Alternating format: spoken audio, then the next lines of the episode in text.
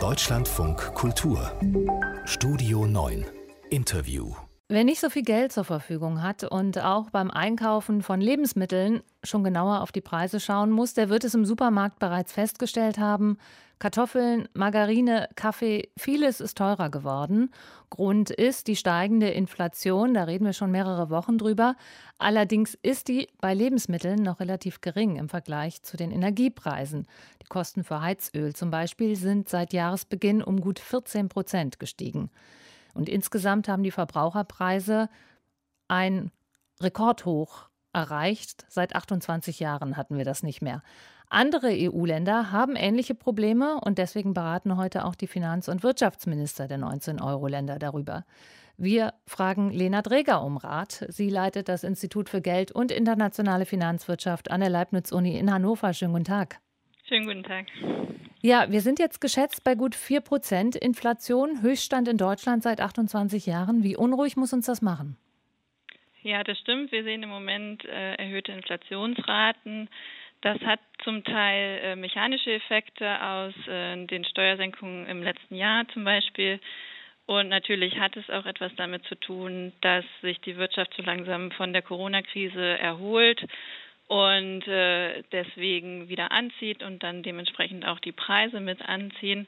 Dann gibt es erwähnten, den erwähnten Anstieg in den Energiepreisen, ähm, der natürlich auch eine große Rolle spielt. Ähm, die meisten Ökonominnen sind aber dennoch momentan der Meinung, dass diese Anstiege vorübergehend sein werden und wir dann in den nächsten ein, spätestens zwei Jahren eine Entspannung sehen. Aber ein bis zwei Jahre, das ist ja doch ein relativ äh, langer Zeitraum. Da muss man sich jetzt keine Sorgen machen?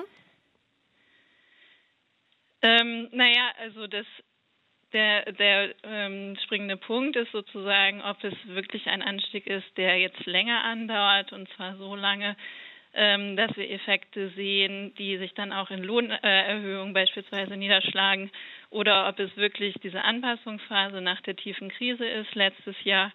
Ähm, wenn letzteres überwiegt, dann sollten wir auch schon im nächsten Jahr eine Entspannung sehen und dann ist es ein Überschießen nach dem Unterschießen und wir bewegen uns dann mittelfristig wieder auf den Zielwert von zwei Prozent hin.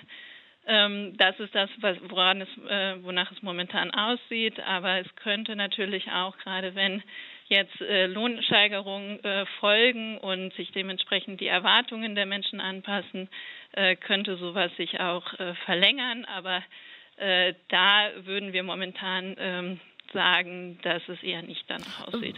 Was heißt das, wenn Löhne erhöht werden und sich die Erwartungen anpassen? Äh, inwiefern ist da der Zusammenhang? Also jedes Mal, äh, wenn Menschen ökonomische Entscheidungen treffen, zum Beispiel ob investiert werden soll oder ob ein Haus gekauft werden soll oder ob größere Anschaffungen anstehen oder auch eben, wenn es um Lohnverhandlungen geht, müssen wir ja in die Zukunft gucken. Und die Zukunft ist aber unsicher. Und wir müssen also Erwartungen darüber bilden, was wir glauben, was in der Zukunft passiert, zum Beispiel auch in Bezug auf die Inflationsrate. Und diese Erwartungen spiegeln sich dann auch wieder in unseren Entscheidungen, also zu welchen Konditionen ich das Haus kaufen möchte oder welchen Lohn ich verlange. Und wenn jetzt erwartet wird, dass die Inflation dauerhaft ansteigt, dann ähm, würden die Menschen ja zu Recht dann auch entsprechende Lohnerhöhungen verlangen. Verlangen kann man aber ja viel. Die müssen ja auch bezahlt werden. Richtig. Aber wenn Firmen diese gleiche Erwartung auch teilen, dann steigen ja dementsprechend auch ihre Preise und damit die Profite.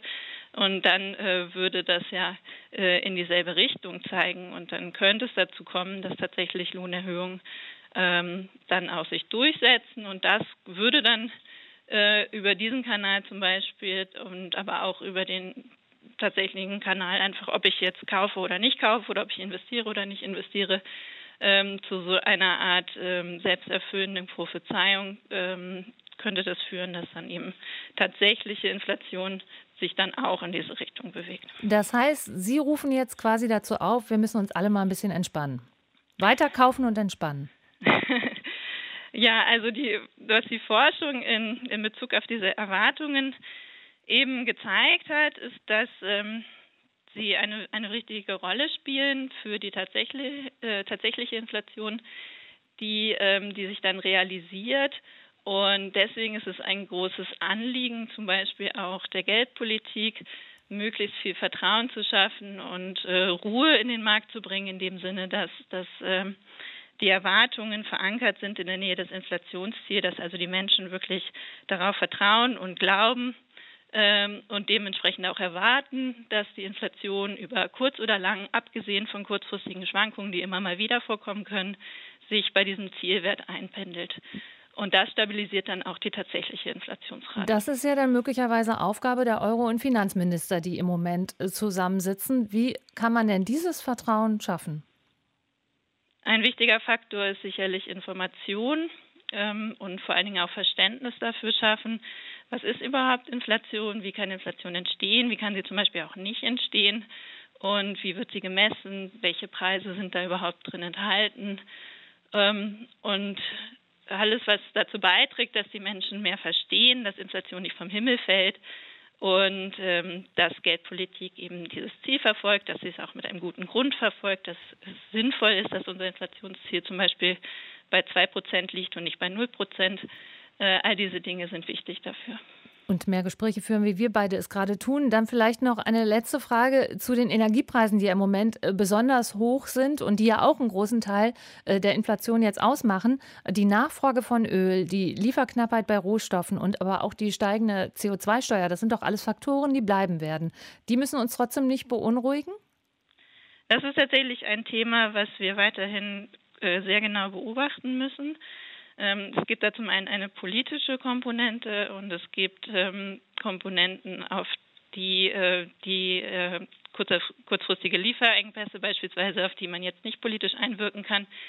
Ähm, wenn es um die politische Komponente geht, beispielsweise den CO2-Preis, dann äh, gibt es auf jeden Fall die Möglichkeit, die Preiserhöhung, die durch diese Komponente passiert, auf anderem Wege mit anderen Preissenkungen dagegen zu steuern. Und das ist etwas, was sicherlich jetzt politisch auch diskutiert werden wird.